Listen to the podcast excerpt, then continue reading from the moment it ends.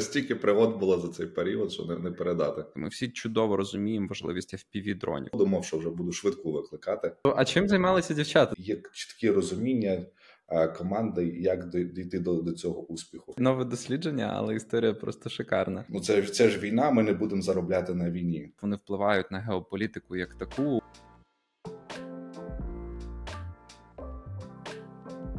Привіт! Сподіваюсь, у вас сьогодні гарний початок дня. Говоримо з приводу того, як інвестувати в hardware стартапс. Які у нас є стартапи подвійного призначення тут в Україні, та що ми бачили на Consumer Electronics Show в Лас-Вегасі. Якщо вас ці теми цікавлять, будь ласка, до випуску гість нашої програми, інвестор та засновник, мій ко-хост Андрій Зінчук. Андрій, дуже тебе радий бачити після такої досить суттєвої паузи. Як ти? Привіт, та справа справа весело. Знаєш, живий. Стільки пригод було за цей період, що не, не передати. Ну так, ми планували насправді зробити запис прямо з е, Consumer Electronics Show. Ти мав змогу відвідати його особисто. Як враження від самої поїздки? А, Знаєш, поїздка була насичена два тижні. А, Трошки Пало-Альто в Сан-Франциско, потім Consumer Electronics Show, потім ще LA. От, а, ну, за два тижні вісім літаків, потяг і два автобуси, тому дуже насичено. Я чув, в тебе були якісь пригоди з літаком? Ну, це в мене було епічне повернення до України. А я вилетів. Мені треба було повернутися 16 числа до Києва. Тобто, все все серйозно, знаєш, має бути там штамп в паспорті, 16 число, умови виїзду. От і я вилітаю 14 числа з е, Нью-Йорка, Нью-Йорка. От, е, І ми летимо вже там знаєш, ніч, там 4 години в польоті, половина Атлантики про, там, пролетіли.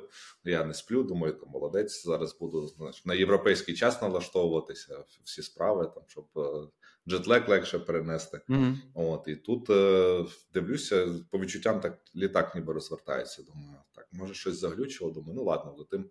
Е, там, подивлюся пізніше, якийсь якраз фільм дивився, знаєш. Потім заходжу на карту, дивлюся, ми вже там такий кусочок пролетіли, знаєш, назад, там десь години, десь півгодини, як назад летимо. Думаю, так, щось напевно глючить в них цей, ця система, чи то яка фігня, ну, то ніколи з таким не стикався. Тут виходить пілот на а, зв'язок, каже там, шановні пасажири, так і так, перепрошую, але у нас е, там вимушена зміна маршрута, у нас поламався паливний фільтр, і з ціль безпеки ми вертаємося назад до до Ньюарка. От і ну, весь літак такий знаєш, в шоці, що відбувається. Там ну там давай ходити, заспокоювати. Ми прилітаємо десь в другій ночі назад в цей Ньюарк аеропорт. Приземлилися, все, всі всі вийшли. Вони там по дорозі сказали, зараз на вам буде наступний літак. Ну і окей, наступний літак, так наступний літак. То пізніше прилетимо в, в Берлін. От, І виходить так, що з нас пересаджують на наступний літак. Ми годину почекали. Нас посадили в наступний літак, сидимо, чекаємо. Я вже знаєш, там всі перезнайомилися, хто з ким сидить, вже всі такі дружні, спілкуються вже в очікуванні, що зараз полетим. От, І ми годину прочекали, і тут нам говорять: ми не знайшли пілотів, виходьте з літака. От, І це, знаєш, четверта ночі, всі, весь цей літак виходить, всі зразу до е, цих стійок реєстрації, типу, що куди, поки там всім видали знаєш, готелі, хто хто куди. Ну і всіх переносять. Головне, що на наступний день на, на той самий рейс на 7, на 7 вечора, 15 число. От, А це означає, що якщо я вилечу 15 числа в з Нью-Йорка, то 16 зранку я буду в Берліні, а з 16 з Берліна доїхати до кордону з Україною шансів ну, нуль нічим. Тобто, та, це mm-hmm. взагалі. Тобто, в мене все це весь рукав запланований був. Берлін, Варшава, поїзд, Варшава, Хелм, Хелм, Київ. Причому що я такий був щасливий. Думаю, перший раз поїду знаєш, з Хелму до Києва. В мене нижнє, ну типу, 13-й вагон, який не там найсучасніший з них всіх. Ну, от, Нижня поличка, думаю, перший раз поїду нижньою поличкою, вагоном, знаєш, як як людина буду. Як людина, от, ну, та, і... безумовно. От, і, Ну і все, і виходить, що в мене в мене вже типу, я так не встигаю. От, І треба переносити білет. От, І е, довелося перенести білет з Берліна до Варшави. Тобто я десь там 4 години на на, на дзвінку з цією авіалінією провів, щоб вони мені перенесли, бо виявляється, що вони не можуть перенести, тому що у них стандартна практика. Якщо перенесення місця призначення, то це там, по-моєму, в радіусі там щось 200 кілометрів. От, а тут ну, Берлін, Варшава відстань більша. Тобто я там спілкувався з одним е, зі служби підтримки. Він спілкувався з менеджером своїм. Потім той менеджер спілкувався з менеджером менеджера. Потім, в момент, коли ми вже ніби мали про все домовитись, це все знаєш, обривається е, дзвінок, і ти знову там годину чекаєш на те, щоб додзвонитися. Ну і добре, що там CRM підхопило. От а потім з другого разу я вже це все переніс. От, Прилетів в Берлін уже, ну, звісно, що втомний, тому що знаєш, я в ту ніч типу, тільки по Нью-Йорку в 7 ранку, в 7.30 ліг спати. Це типу, я поселився в готель, пішов поснідав і ліг спати, там поспав до 12, ну і вже вже спати більш не получалося. От, а приїхав в Варшаву, а, теж там ну, автобус, пішов в Україну. Думаю, саме перший автобус, який був, Фліксбас. Сідаю на, на автобус і купив снеків. Думаю, треба щось купити таке, знаєш, корисне, щоб а, цей не обжиратися всякою фігньою. Я купляю такі рисові хлібці з шоколадом. От, І ну, сів в автобус, заснув, бо був супер втомлений, вже там пройшли кордони, все щасливий, знаєш, там потримав свій, бо я вже був подзвонив в Україну, кажу: блін, а що робити, якщо я там запізнюся, які документи, довідки треба, бо блін, знаєш, не, не серйозно. От мені кажуть, ну все-таки краще ти встигне, встигне, знаєш, ну такі преше, типу, що треба встигнути, бо ж потім можуть бути там ще непорозуміння, а то й, то й проблеми, та, м'яко кажучи. Бляха, і я, коротше, в два ночі просинаюся після кордону. Думаю, так, в Київ приїжджаємо в п'ятій чи там п'ята десять, є ще три години. Ну що робити? А Wi-Fi в автобусі, і одним словом, я достаю комп'ютер, працюю, починаю працювати, такий щасливий, все йде, бо знаєш, тут підзарядився вже ніби майже вдома після всіх пригод, починаю їсти ці хлібці. От, і я отруївся. Одним словом, я приїхав додому, мені стало супер зле. А, от, І коротше, на на три дня випав а, взагалі з життя. От, так Тільки до до вихідних а, прийшов в почуття, м'яко кажучи. Але ще та, так зле ніколи не було. Думав, що вже буду швидку викликати. От, Але слава Богу, обійшлося без швидкої. От, Ну, пригоди були нереальні. Ну так, ти Розповідаєш про таку величезну пригоду, і це навіть ми ще не поговорили про суть твого візиту, про Consumer Electronics Show. Я от коли задумуюсь про свої історичні приколи, звичайно, були і перенесення літака, і декілька годин на дзвінку з авіалініями. Це це прекрасні доковідні часи. І я теж згадую одну ситуацію, яка була в мене в 2009 році. Ми е, летіли, я особисто сам летів. Це було одне з моїх особистих відряджень е, в Індію. І була пересадка в Дубаї, і е, під час з е, злету я відчув, що українські авіалінії якось досить голосно бумснули, скажімо так, під час того, як ми безпосередньо злітали літаком. А, Ну, пілоти вирішили, що все нормально, і ми будемо летіти далі. Але чомусь на посадку якось ішло більше часу, ніж нам би очікувалось. Добре, що це були квитки який я бронював сам, я чомусь дуже хотів зберегти гроші клієнту, і тому я взяв не дуже зручний для себе особисто connection, який був порядка там до 9 годин в, е, в Дубаї. Я знав, що там хороший аеропорт. Відповідно, на Emirates там є можливість там як нормально провести час в самому аеропорту, і е, ми затрималися орієнтовно на години дві, тому що кружляли безпосередньо над самим аеропортом посадки, і потім нас нарешті пустили на посадку. І коли ми починаємо сідати, ми відчуваємо, що нас дуже дуже швидко починає все бахкати навколо і починає дуже сильно трусити безпосередньо після цієї посадки. Звичайно, що ми не сідали на основну безпосередню полосу. Це була якась, напевно, запасна, випробувальна. Не знаю, можливо, там хтось там із е, міжнародних спонсорів поклав туди спеціальний асфальт. Ми виходимо безпосередньо з літака, а у нас всі колеса в шмаття. Тобто реально видно, що ти колеса в шматях. У мене навіть десь на Фейсбуку є е, стара фотографія цього літака з такими розбитими колесами. У нас дійсно відбулася аварія ще при злеті, але відповідно вирішили робити посадку вже аварійну е, в пункті призначення. Не знаю, напевно, за саму е, поїздку просто назбирали коштів на те, щоб якби купити нові колеса, тому літаку вже на новому місці призначення, і тому все насправді склалося досить непогано. Ну, менше з тим, давай ми поговоримо про а, основну тему на сьогодні. Це загалом, а, якби на каналі Стартап Кухня а, іде сезон Hardware Startups, і відповідно мені здається. Consumer Electronics Show – величезна конференція, яка проходить в Лас-Вегасі, яку на жаль особисто я ні разу не відвідував. Це така собі мекка для всіх е, виробників hardware стартапів. Розкажи трохи більше, що ти там бачив, чим надихнувся, що тебе вразило. Конференція супер крута. Це 120 тисяч людей, е, які відвідувачі цієї конференції. Це просто феноменальні, скажімо так, масштаби. Тобто, всі, які експо там вільні місця, це це все, грубо кажучи, в е, виставках. Да, тобто ті стартапи, які навіть не помістилися напряму в саму виставку, вони просто знімали в готелях кімнати, от і туди запрошували людей. Але знаєш, перше враження це чим поділитися, то я прилетів Вегас. От, і ти дивишся на карту, там, ну знаєш, все якось ніби поряд, там блок за блоком, там, грубо кажучи, там блок пройти чи два блоки, і ти вже там будеш там від свого, наприклад, там казано, де ти зупиняєшся в готелі, там де, де буде цей цес. І от так в перший ранок я я прилетів з Пало-Альто. У мене в 7 літак був в 7 ранку літак, 8.30 я вже в Вегасі. А там а вирішив піти на делегацію там година вже 11, ну на на саму на український стенд. Тобто у нас був український стенд, 12 стартапів. От і я думаю, а тут поглянув на карту, знаєш, як привично дивишся, та тут що, один блок, зараз пройдуся. Слухай, я вийшов, я йшов 45 хвилин, і це був один блок. От фішка Вегасу це це величезні масштаби. Ти дивишся на карту, це один блок, а насправді це це великі великі відстані, все просто гігантських розмірів. От і я прийшов цей Евріка Парк. Це було в такому відомому готелі Казино, який називається Венеція. От дуже рекомендую. Як тільки на третій день до кінця зрозумів всі масштаби цього готелю, тому що ті перші ці два поверхи це була вся виставка, а все решта вони просто побудували. Знаєш, маленьку Венецію, це центральна площа Венеції. Це всередині зробили в готелі. Знаєш, тобто з з річкою, з гондольєрами, з гондолами, які там тебе катають. Ну тобто, причому що оця центральна площа, вона вся така, знаєш, як будинки, там два-три поверхи повний масштаб зроблені.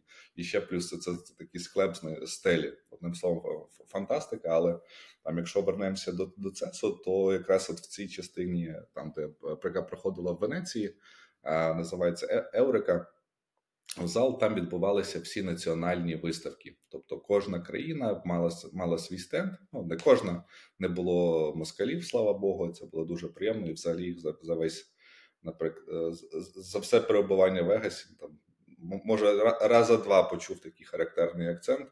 От, тому був щасливий, що що не перет, не перетиналися. Але українська делегація була, яку організовував UVCA Дмитро Кузьменко, основним організатором за підтримки USF і також USAID, програми конкурентна економіка. От ми, як ZAS Ventures, теж трошки долучилися в спонсоруванні цієї історії, але насправді велика вдяка там тим, хто поніс основну частину фінансової нагрузки організаційному, тому що знаєш, я бачив, як готувався цей ця делегація. Це кожен день там по 500 е, меседжів в цій в групі да, делегації. Це там піч сесії, це е, там як працювати з журналістами. Знаєш, основна фішка, напевно, якщо починати з так як на стартап кухня, це якраз пічинг. Тобто всі стартапи вчили пічити не так, як стандартний піч три хвилини. Та тебе трьох хвилин там немає, тому що в тебе є шалений потік людей, ніхто тебе три хвилини там навіть навіть не дослухає, і ти вимотаєшся чисто фізично по три хвилини комусь розказувати, якщо б це було можливо. Тому піч був 10 секунд, 30 секунд і одна хвилина. Це це максимум. Так? От, І то до кінця дня там в народу вже сідав голос, вже ніхто говорити не міг. От, ну, І це фізично навіть важко, тому що ти банально ти просинався зранку, їв якийсь там сендвіч. Знаєш, ну саме банальне, що можна було там в готелі поїсти от в казино. Ти, тобто ти найздоровіше вибираєш з того всього, що там джанкфуда є. От ідеш туди, і в тебе цілий день рахуй на ногах. Ти стоїш на стенді, спілкуєшся. Тобто, навіть тобто, я як е, венчур, мені це це не моя профільна виставка з одної сторони, да, але тобто там підтримати стартапи, хтось підходить, щось запитують про Україну, і все одно весь день на ногах це все гудить. От за день 15-20 тисяч кроків, ти приходиш додому там шоста по по шостій, по сьомій. От, і в тебе ти просто валишся з ніг, бо хочеш чуть-чуть побути в тишині, знаєш, і і полежати після цих всіх масштабів. От, Але якщо повернемося до самого павільйону і виставки, то а, біля нас були був Сингапур, а, великий стенд. Ну насправді там найбільші стенди це а, французи, американці, тобто в них порівняно з нами, це знаєш е, там X10, X20, тобто величезні стенди, де ти заходиш, ти там пропадаєш на на півтори години. Тобто там іде дві ж ти заходиш, один стартап, інший. От е, кучу всього. Величезний стенд був е, Сингапур. От цього року а український стенд це вже четвертий рік підряд. Щоб було цікаво, був один рік ковідний, коли нікого не було а потім на наступний рік після ковідного то туди не пустили китайців. От. Ну але український стенд був і український стенд завжди в, в тому самому місці. Цього року був перший стенд е, поляків, е, що дуже цікаво, е, ну скажімо, так гарно виступили чи представили себе. І найцікавіше було ми з тим до стенду і підходить делегація з Болгарії і починає в нас розпитувати Дмитра Кузьменка, типу, от, а скільки коштує, а як, а що? А ми хочемо, знаєш, там свій стенд також. От, тому та якось було з одної сторони дуже приємно за країну, що ми от вже знаєш там четвертий четвертий рік на присутні. Тобто, у нас Є така взагалі на наступний рік. Планується, що всі європейці будуть мати як європейський союз, буде мати один величезний стенд. От і Україну вже теж запрошують е, на на цей стенд. Тобто, може, ми будемо асоційованим членом, може, а може і повноцінним. Е, who knows, та але тобто, у нас вже є ці класні контакти і і, і визнання.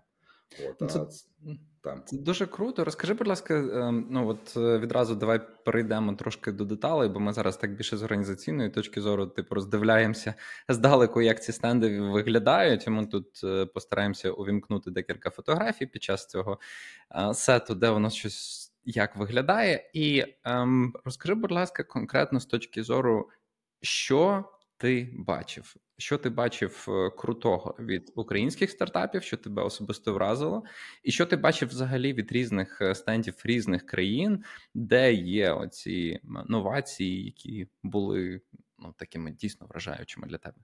А, фух, знаєш, там стільки всього. Я почав дивитися. Насправді тільки другий день а, почав ходити по самому стенду, а, навіть по скажімо так, по, по виставці.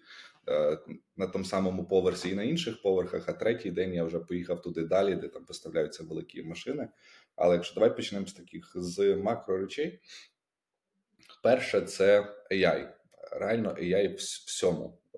Куди не глянеш, це не знаю, там від японців розумний туалет з AI, не знаю для чого для чого там AI, але це сам факт. Знаєш, до самого там дикого, що було, і ну, напевно нетрадиційного, та якщо так можна сказати, це був вібратор з штучним інтелектом. Знаєш, теж все, все для задоволення, але от насправді яйця в і там іграшки були для тобто, як PetCube український був стартап, який робить там аналогічну річ, теж з AI, щоб там можна було розважити свого домашнього улюбленця.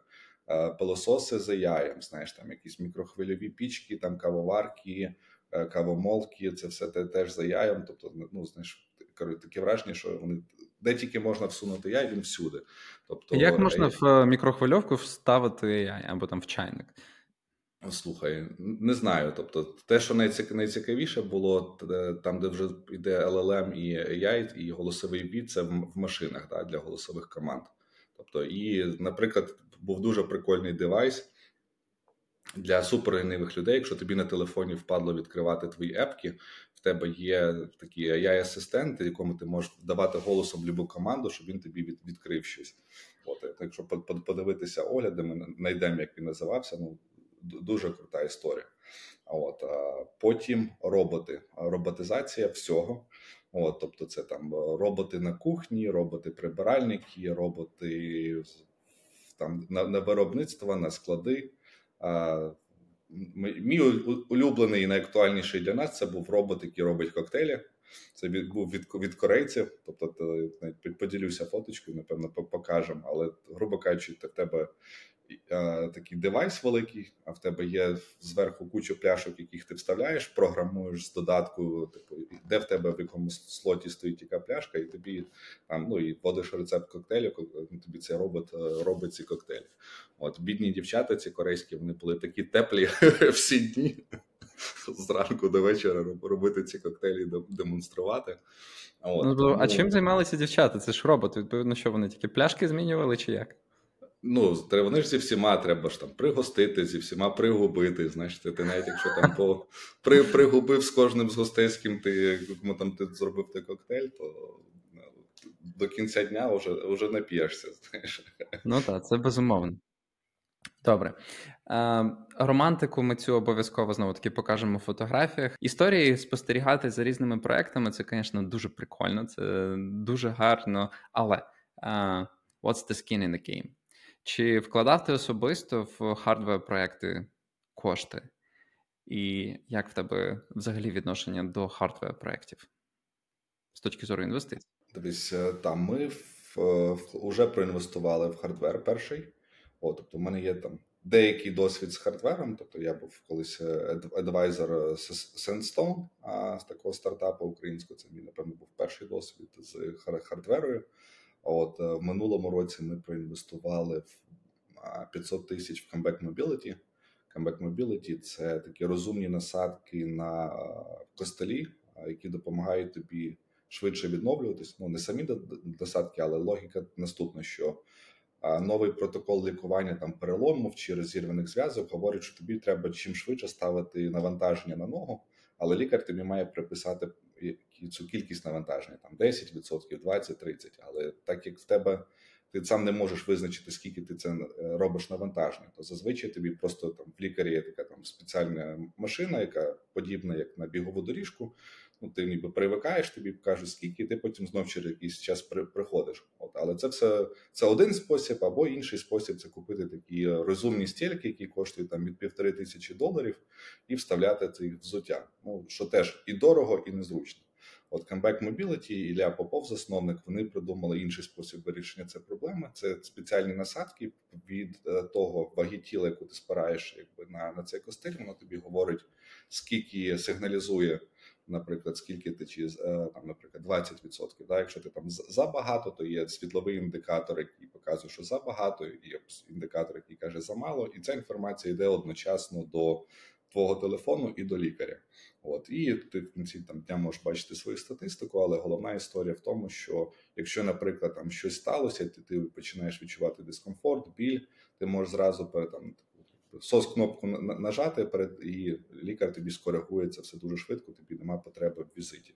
От, але основна історія і гроші тут в тому, що це скорочує твій час на одужання, що дуже важливо, і а, це скорочує витрати страхових компаній по страховому виплату.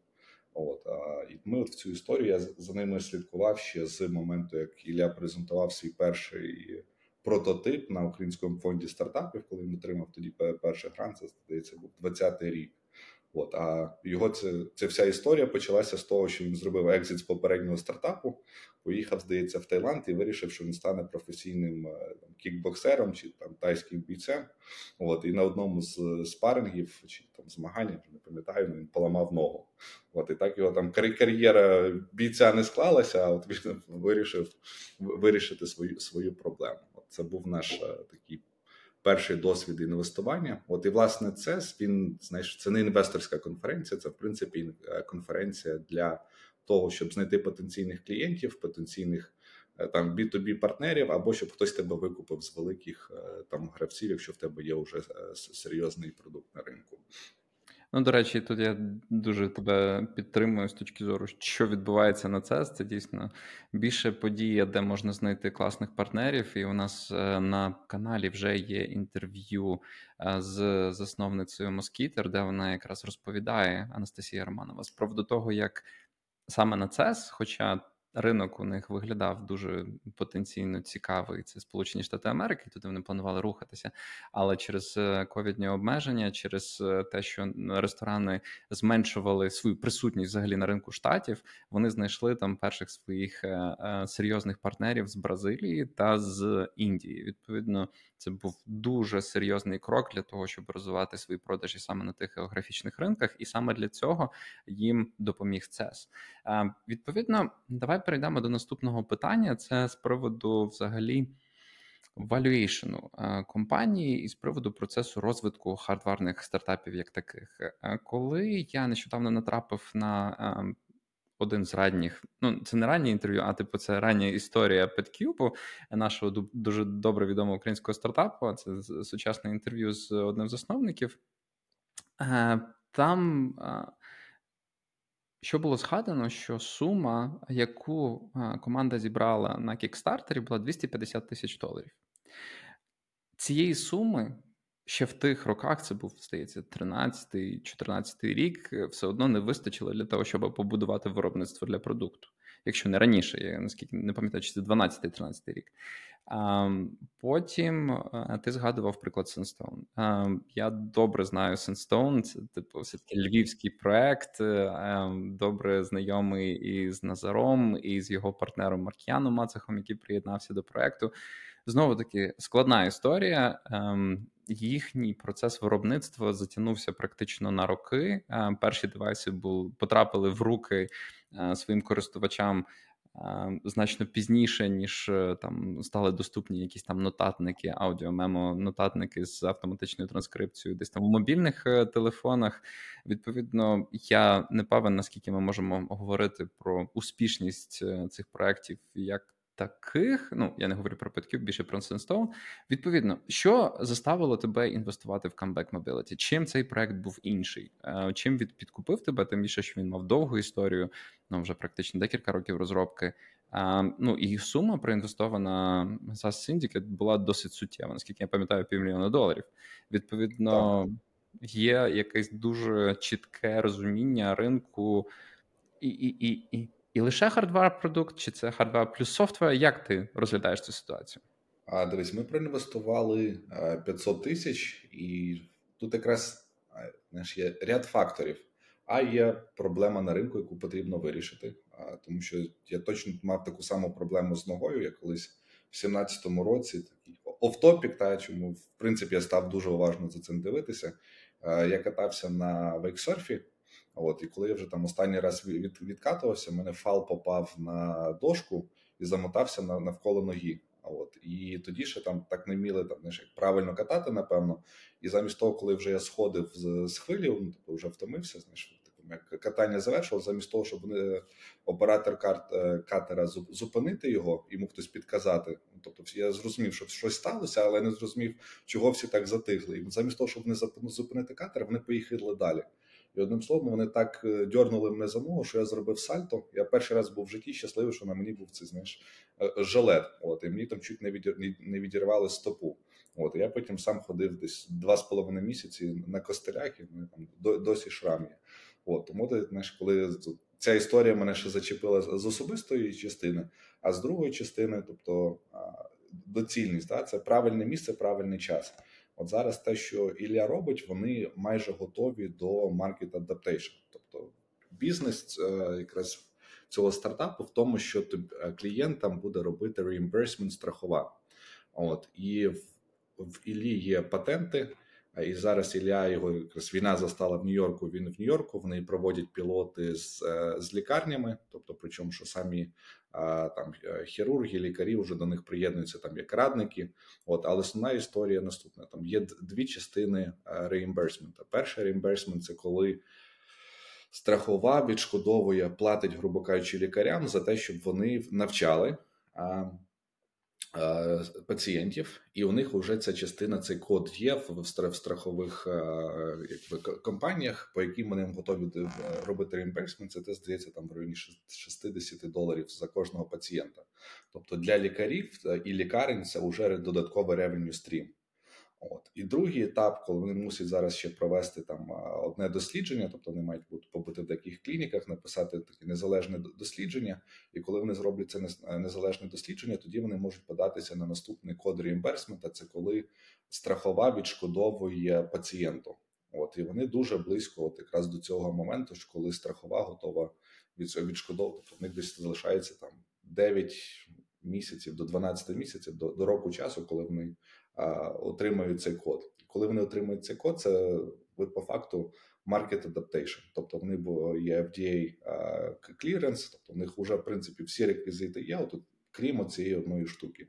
От і коли це буде, вони зможуть е, постачати це все на всі лікарні. В них не буде прямих конкурентів взагалі. От тому там довго там слідкуючи за цим стартапами, за їхнім трекшеном і знаєш, за, за всіма викликами, з якими вони стикалися, прийняв рішення, що це якраз той момент, коли можна зайти з ним з відносно невеликими ризиками, да, тому що вже є чіткі розуміння команди, як дійти до до цього успіху, і по відношенню наших ризик, оцінка reward. От плюс до того Ілля попав в Techstars для medical devices по метеку в Х'юстоні. От пройшов програму, що теж відкрило дуже багато дверей. От і у нас виходить, одного з інвесторів в синдикаті в нього є доступ теж до в нього є паралельний стартап, який займається е, допомогою відшкодуванні для для страхових, тобто валідацію страхового випадку. Тому у нас є ще такі, якби value add в цій всій історії. От воно так всі зорі зійшлися. Ми я б сказав так, досить агресивно проінвестували.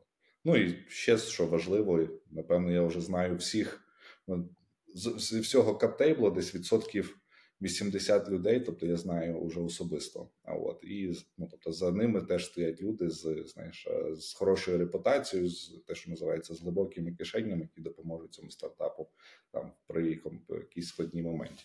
Ну і сам фаундер теж, тобто знаєш, вже фаундер досвідчений з, з одним екзитом. Це вже другий стартап, теж е, знаєш, надихає.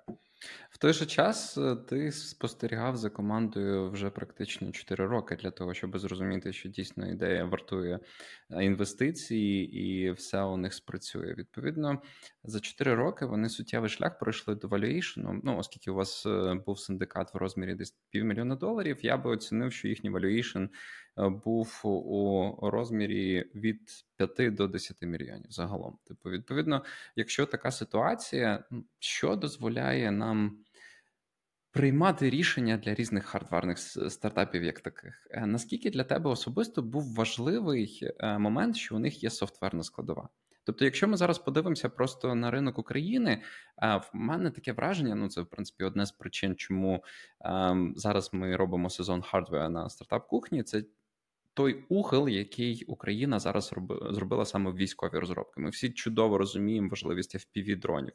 Розуміємо, що допрацювання fpv дронів до машинного бачення, те, що нам дозволяє якось бути конкурентними з москалями і краще вражати ціль, це супер важлива взагалі задача. Ем, різні скажімо так, адаптивні насадки на боєприпаси, які дозволяють боєприпасам краще долітати до цілі. Це теж супер важлива тема взагалі. І як казав залужний, в принципі, от цей напрямок, коли ми можемо, типу, е, якось технічно протистояти в е, нашому противнику, є основним зараз для того, щоб нам досягнути е, паритету та перемоги. Відповідно, як ти зараз відносишся до різних розробок саме подвійного призначення? Чи доводилось тобі робити valuation, evaluation таких проєктів з приводу потенційного входу чи синдикатом, чи самим безпосередньо фондом в такі діли?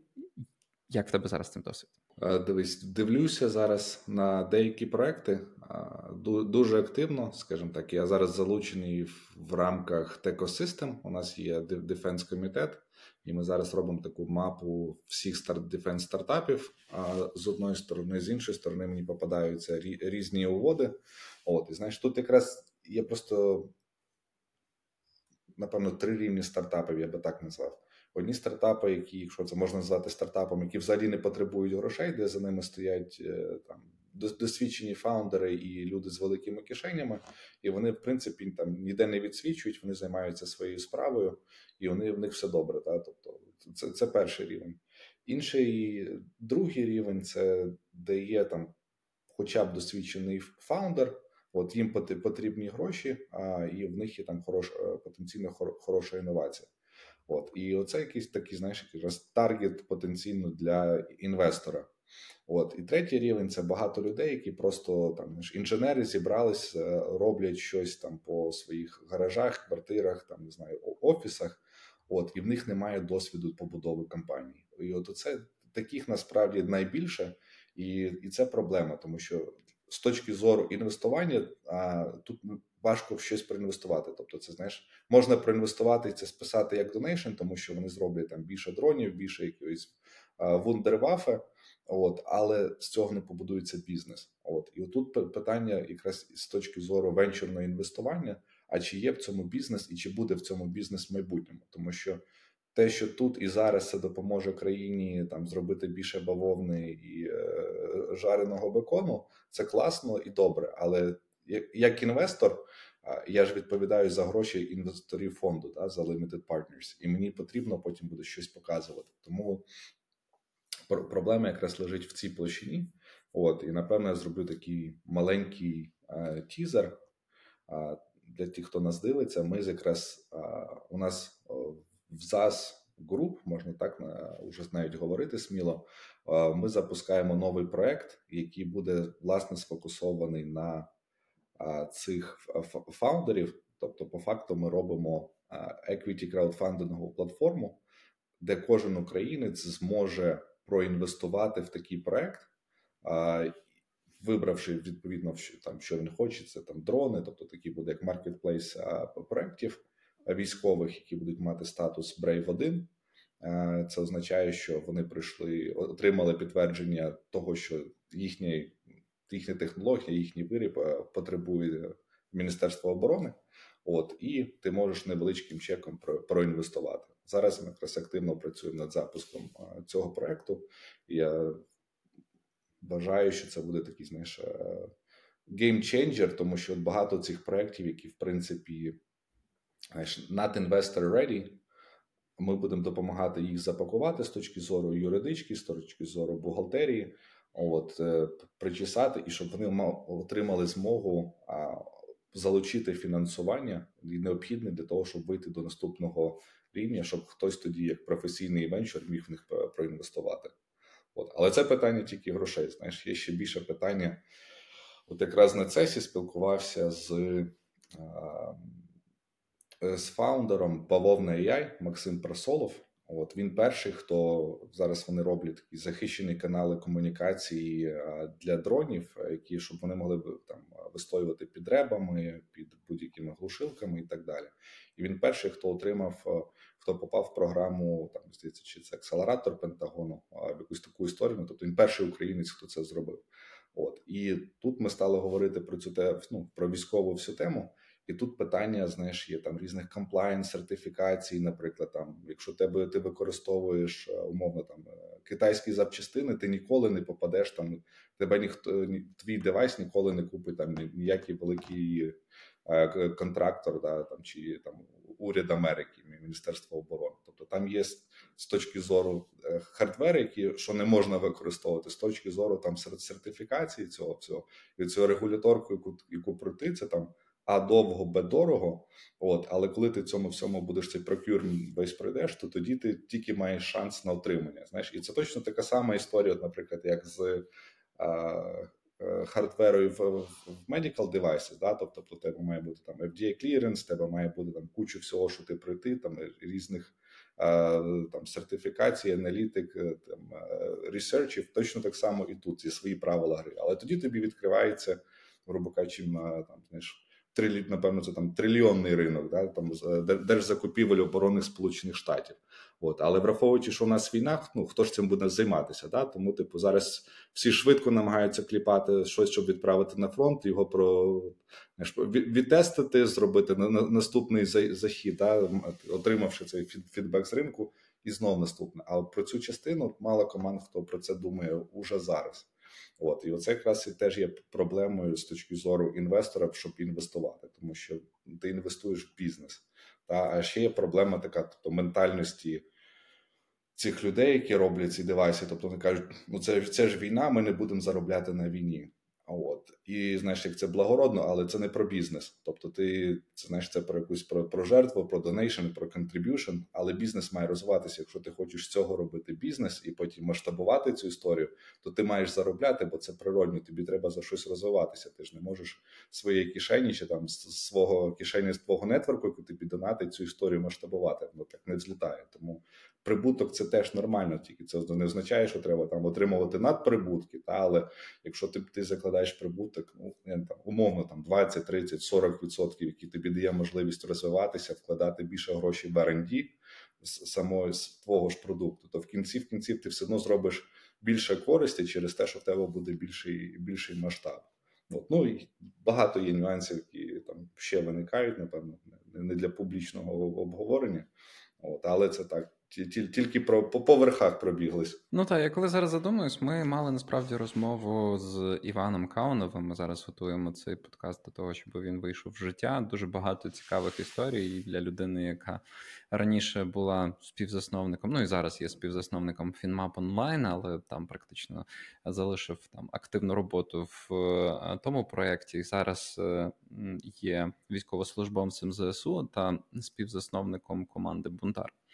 І е, ми обговорювали аналогічні тези, що якщо ми хочемо дивитися про довгострокову технологічну перевагу, потрібно в це інвестувати. А інвестування можливо тільки якщо це проект, який буде оформлений у вигляді бізнес-проекту з, зацікавленими інвесторами, з серйозними замовленнями, і де буде закрите, ну скажімо, не кустарне виробництво, а щось буде зроблено досить серйозне і на вищому рівні. І тут, е, знаєш, виникає в мене такий, як би так сказати, когнітивний дисонанс в якійсь мірі, тому що на ранніх стадіях хардварний проект ну він виглядає як е, декілька шматків, е, не знаю, якихось залізяк, можливо, плат, які там склеєні скотчем. Ну я звичайно що прикрашаю, але в кінцевому випадку це далекий від виробничого прототипу там екземпляр, який вже мав би залучати певні кошти. Іноді це трохи далі рухнулося, коли особливо в команди є експертиза. Але основний такий геп виникає, коли ти залучаєш кошти, і при цьому в тебе ще немає софтварної частини. Тобто, е, ти, наприклад, робиш там е, певний дрон на радіокеруванні. Або ти робиш наземну платформу, або ти робиш ще якийсь е, пристрій, е, який просто є хардварною частиною. Тобто там є керування, але воно більш таке моторизоване. Як ти відносишся до таких проєктів, які є більш hardware, hardware без сильно там софтварної складової? По мене є таке враження, що без софту проєкт не може мати високий valuation, тому що будь-який hardware, в принципі, можна було би повторити. І якщо там не буде частини софту, то у вас проект, ну скажімо так, не злетить. Коли ти казав знову таки про Comeback Mobility, важлива частина, як на мене, всієї цієї екосистеми Comeback Mobility, все-таки хмарна е, інформаційна система, яка збирає інформацію про те, яке там навантаження на ногу, знову таки, вона саме інтегрується з інформаційними системами або е, роботодавців, або іншуренс компаній, які відстежують, що відбувається, а не сам прилад. Ну, сам тебе дивись, якраз в цьому то і основа, да? тому що має бути technological moat або взагалі будь-який moat. Да? Тобто moat це з англійською такий, як е, рів, бар'єр. Да? Тобто, а що тебе відрізняє від інших? від інших? Да? Виготовити будь-який просто хардверний девайс. Китайці це скопіюють і масштабують швидше, чим ти це доставиш на на полички. Це воно вже буде ці ці копії по цьому світу будуть е, знаєш, продаватися вже. А, І отут, якщо ти виготовляєш там з китайських компонентів, в тебе немає нічого унікального, і тебе легко скопіювати. Це просто девайс. Ти ну якби ти можеш це А чи є такі девайси, які нелегко скопіювати? Бо в мене таке вже зараз е, немає конкретної впевненості, що це ну, типу, в принципі, будь-що неможливо скопіювати. Я думаю, ну дивись, я думаю, що можна скопіювати все. А якраз питання, знаєш, от лягає в софті, яке дає ці ТТХ, да, що називається технічні характеристики. От от якраз от в цьому заключається secret sauce, тому що як це як це оперує. Бо плюс-мінус там доступ до чіпів всі мають майже однаковий. Ну там крім того, що зараз росіянам заборонили, але там, грубо кажучи, ну, в, там в китайців трошки гірші чіпи. Але якщо брати ну, загалом, а, хардверна частина в ній нема конкурентної переваги. От і тут потрібно, щоб до цього був унікальний софт, який, який забезпечував діяльність цієї історії. От тоді це можна якось захистити, можна запатентувати, тоді там тебе важче скопіювати. А по-інакшому ну, ти просто відправляєш на китайський завод, вони розбирають і тобі присилають, кажуть, от дорожча версія, от дешевша версія, от краща якості, е, от гірша. Тому будь-що. Ну і це було з багатьма навіть українськими стартапами, які це які це робили. Наприклад, пам'ятаєш, це був е, стартап е, сумки Pix, по-моєму, називалися з дисплею. До речі, ми, Іван Каунов вже ж був одним з співзасновників від того попереднього проекту теж, а, якраз Pix. Я приїхав на це з цих сумок мільйон п'ятсот від різних відробників, від різних всього. Тобто вони були, напевно, не з перших, хто це придумав, але ну тут нічого унікального і нічого, що там від чого ти захистишся. І тоді, коли вони навіть тільки це зробили, вже відразу появилися конкуренти. Там мені здається, розказували історію, що вони тільки відіслали, і вже хтось там почав такі саме робити з, китайців, тільки просто на на, на інший ринок. Та, тому от з хардвера, знаєш, це дуже складна історія, і ну, я просто навіть по Сенстоуну знаю, скільки там було знаєш, складнощів там з з тими самими китайцями, з виробництвом. Ти замовляєш одне, вони там щось на на виході виходить інше. Там Потім то, один завод не так зробив. Ну, одним словом, знаєш, тільки виробнича частина, вона супер складна. А от, а виходить, чому всі люблять е, сасні стартапи? Та? Тому що в них в тебе є можливість масштабуватися швидко. Тобі не треба возитися от з, з цим всім з виробництвом, з доставкою, з логістикою, з продажами, з поверненнями, з з браком цього всього. Ну, от, а, І от, зараз, до речі, що мені цікаво було, я зустрів на сесії а, Данила, засновника Делфаста. Угу. От, І він, скажімо так, е, це це не можна назвати екзитом, але скажімо так, він переключився тепер на інший хардверний е, стартап. От і ідея. Ну, раз він вже був на цесі, ідею можна розказувати, але ідея супер проста. Тобто, в нього е, він почав робити інший стартап. Спочатку була ідея це як е, заправки для електробайків. От, І вони тобто вони там зробили певну валідацію по Сан-Франциско, по Весткоусту, там десь яка заправка, от, але вони дійшли до того, що це не не полетить. І він зробив півот, і замість заправок для електробайків чи там для електродевайсів, ну там транспорту, от вони півотнулися і зараз роблять просто от, знаєш, там да-да-да-да-да-да. Геніальна ідея проста. Тобто вони роблять е, девайс е, для кафе. Е, щоб ти міг заплатити за зарядку там свого девайсу. Тобто, грубо кажучи, проблема наступна: що там Starbucks, Фіцкофі, в них приходять люди, які сидять там знаєш, по 5 годин, беруть одну каву, сьорбають, і оці всі заклади вони вже почали заглушувати розетки, щоб просто народ ну так швидше був оборот столиків. От і вони роблять такий невеличкий девайсик, от, де ти там платиш карточкою, вставляєш свій телефон, девайс, і за годину в тебе буде 2 долари за зарядку цього девайсу. Тобто вони провели там дослідження, зрозуміли, що це прийнятна ціна для тих, хто там платить по по 7-10 доларів за каву. От і блін, і до цього ніхто не додумався зробити. Знаєш, але от там, дивлячись на нього, який є там досвід майже 20 років з, з хардверу, я розумію, що він там це швидко зробить. Тут нема складнощів в девайсах, хоча він вже навіть здавалося б простий девайс. В нього вже буде 4 патенти. Ну там вже на два якихось подався, ще на два має е, ще податися. От і але фішка для яка для кафешки з кожної розетки ти можеш заробляти до 600 доларів в місяць на на такій простій історії. От і здавалося б, знаєш, типу монетизація розеток. Ну насправді так, дуже прикольна історія. І причому це 600 доларів. Я так розумію, що це те, що може там для самого власника кафе чи мережі на одному місці, типу, купитися за 2-3 місяці сама інвестиція в розетки. Тобто так, це дуже логічна історія. Буде, там цей девайс буде коштувати там 150 доларів, ну там плюс-мінус. да, Тобто тобі це окупляється там, грубо кажучи, чотири розетки за, за місяць. Та тобі укупилися і все, ти ти заробляєш. А вони заробляють на САСі, на тобто вони 20% будуть заробляти від того, що клієнт платить. От 40 центів з двох з двох доларів їм їм приліпає за кожну годину зарядки.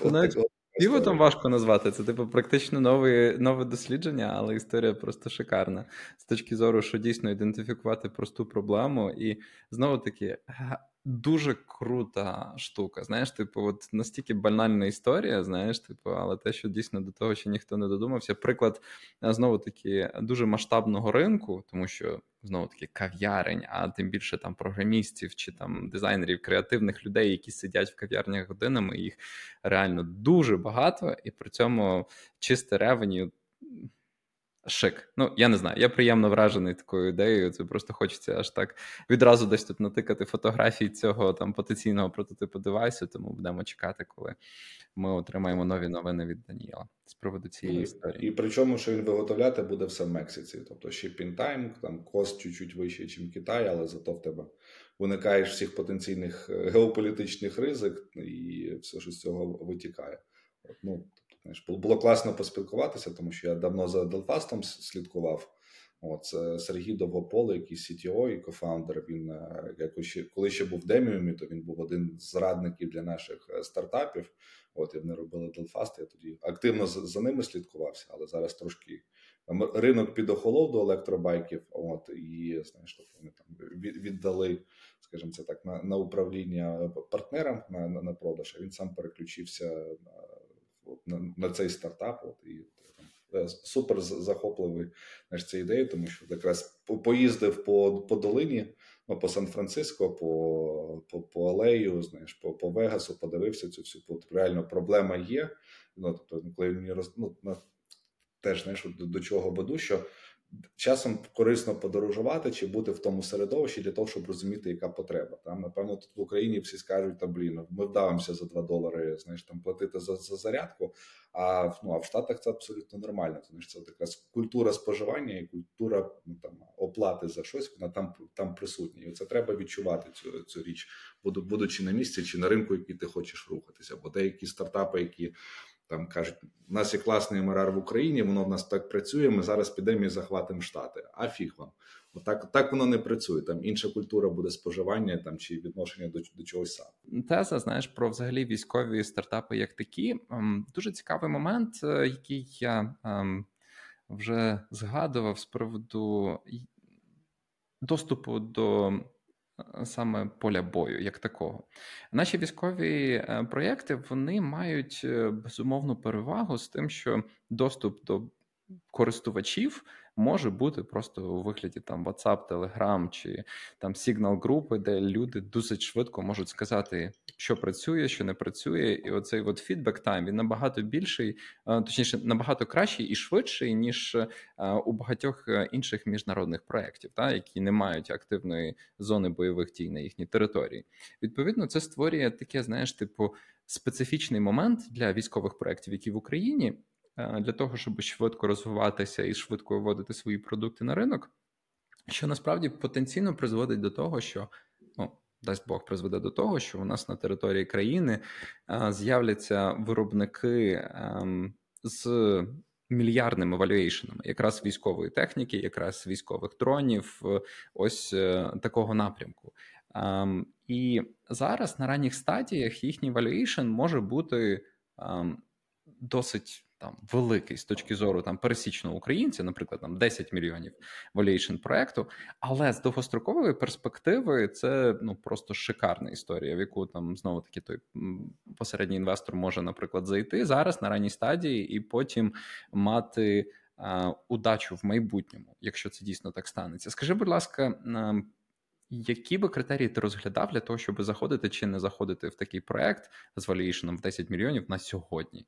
Дивись, тут е, я напевно давай зробимо степ-бек на макрорівні. Да? Тобто, у нас є перевага всіх наших стартапів це фідбек-луп, про те, що ти говориш. Да? Тобто, швидкий час від розробки до перевірки на полю і потім до повернення.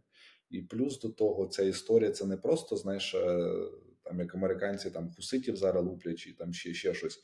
Тобто, у нас це повномасштабна війна з противником, який набагато більший і сильніший. Тобто, це випробування в таких в рівних в рівних умовах, да, де технологічно дві сторони там плюс-мінус од, одинакові. Да, не будемо вдаватися в демагогію там краще гірше, да, але там, от, якщо так взяти, то плюс-мінус у нас технологічний рівень такий самий. І коли ти кожен раз щось приносиш, ти випробовуєш це. Знаєш, не, не те, що там так я кажу, що американці там по покуси там б'ють там по якихось племенах чи ще да, коли твій противник набагато інший. Тому це цінність цього навіть набагато більше. А тепер на макрорівні, якщо ми говоримо. То зараз для українців дуже класний момент інвестувати в мілітарі тек, і власне тому ми запускаємо equity краудфандингову платформу. Ми даємо можливість стати, я кажу, співвласником перемоги.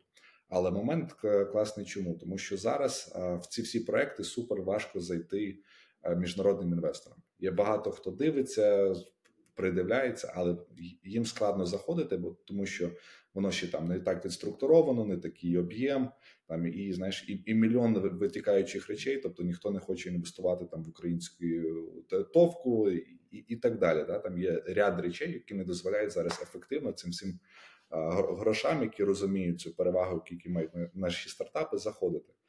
От і для українського інвестора це є класною можливістю зайти по по факту по найнижчих оцінках в ці проекти.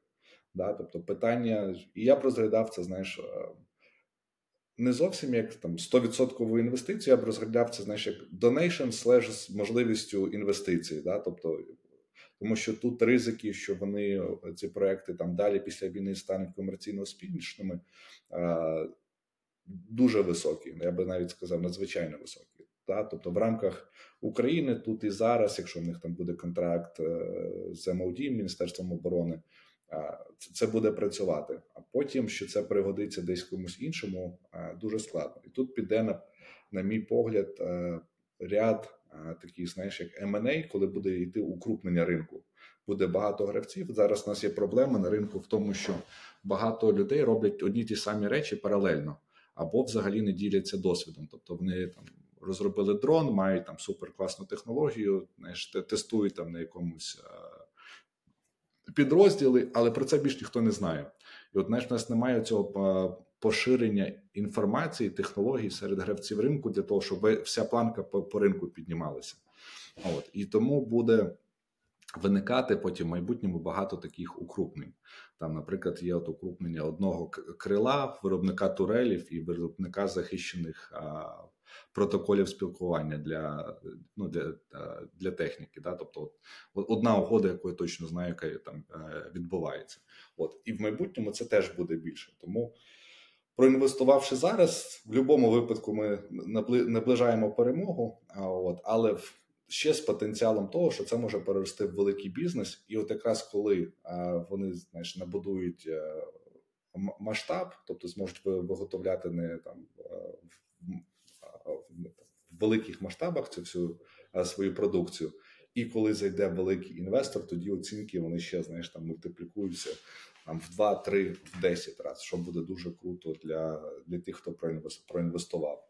От, а може це бути зразу екзит. Мені здається, що це знаєш, от більше історії це буде просто будуть заходити там великі виробники і просто будуть викупляти всі команди а, з з їхньою технологією. От мені мені мій досвід і моя чуйка підказує, що це буде швидше от в такому форматі, чим знаєш, що це буде так там у нас наступні раунди інвестування. Знаєш, я тут е- маю коментар більше з такої е- меркантильної точки зору. Е- ну, як е, як то так чітко сформулювати, не те, щоб меркантильної, але от я просто пам'ятаю історично. Та, та, та. Ем, я пам'ятаю історично, коли ми там слухали якісь там новини, в якісь там ще мирні там десяті роки, е, далеко до початку навіть 14-го е, року і часткового вторгнення в Україну. Нам часто розповідали про те, як е, там виробники зброї безпосередньо там в Сполучених Штатах вони впливають на геополітику як таку у всьому світі, зацікавлені в тому, щоб зброя там продавалася, і взагалі, в принципі, мають такий якийсь серйозний вплив на геополітику і на можливості того, як там навіть локальна політика в Сполучених Штатах розвивається. Насправді я ніколи не очікував, що для українців це стане практично повсякденною реальністю. Доступ до військових проєктів, е, доступ практично до виробників зброї. Але ну, така у нас зараз сьогодні є реальність, е, і ну насправді одночасно і можливість. Дуже сумна, але одночасно потенційно, якщо з цього будуть створюватись класні бізнеси, і дійсно відбудеться укрупнення ринку, про яке ти зараз згадував, то це можливість е, для того, щоб Україна себе краще і краще заявляла як виробника зброї, і ну прогрес в тому напрямку України як такої, більш незалежної, більш автономної. Ем, Знову таки чую історії, коли багато з яких е, комплектуючих для тих самих FPV починають вироблятись в Україні. Нам ще далеко до того, щоб ну не знаю наскільки далеко недалеко, але ми вже, скажімо так, ближче до того, щоб закривати всі потреби власними силами, але ще потрібно в тому напрямку рухатись. Ну, нехай у нас все Знаєш, от є історія, вона кажуть, що в історії все йде циклічно або по синусоїді. От, і так що е, ті, хто уважно стежив за, за, за українською військовою оборонкою і експортом, то, наприклад, Україна була одним з е, найбільших експортерів світу. Там за часів кучми, і там плюс-мінус в той період. А? Тобто, і подивіться, що сталося з найбільшого експортера. Ми стали там найбільшого імпортера тепер. Та, Тобто, от нас от, отак просто от, синусоїда пройшла. І тепер от війна нам дає можливість відновити е, наш оборонпром, військовий потенціал. І не то, що ми би там виробляли те, те саме старьо, що росіяни далі виробляють. От, Наприклад, як поміняло поле бою е, ті самі впіві дрони.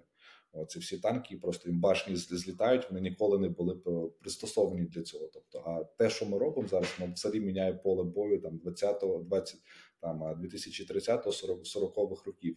І в нас будуть технології для того, щоб диктувати а, оці всі умови і експортувати. Та? Тому я думаю, що це там, попри трагічні ситуації, але це дуже хороший там шанс для України відновити свій потенціал. От в обороноспроможності нашої країни, раз да в виробництві цього всього і в експорті, як як в бізнесі.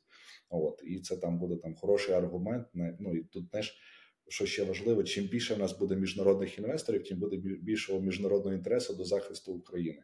От і якщо мати сильних гравців в оборонці, це теж там вагомий фактор. А, власне, в, в тому, що інші великі гравці будуть зацікавлені в, в оборонній країні. От хороший кейс, наприклад, знаєш, з Максом Поляковим. Його заставили продати американці свою компанію через те, що вони вважали, що зараз Росія зайде і там отримає доступ до цих суперкрутих технологій.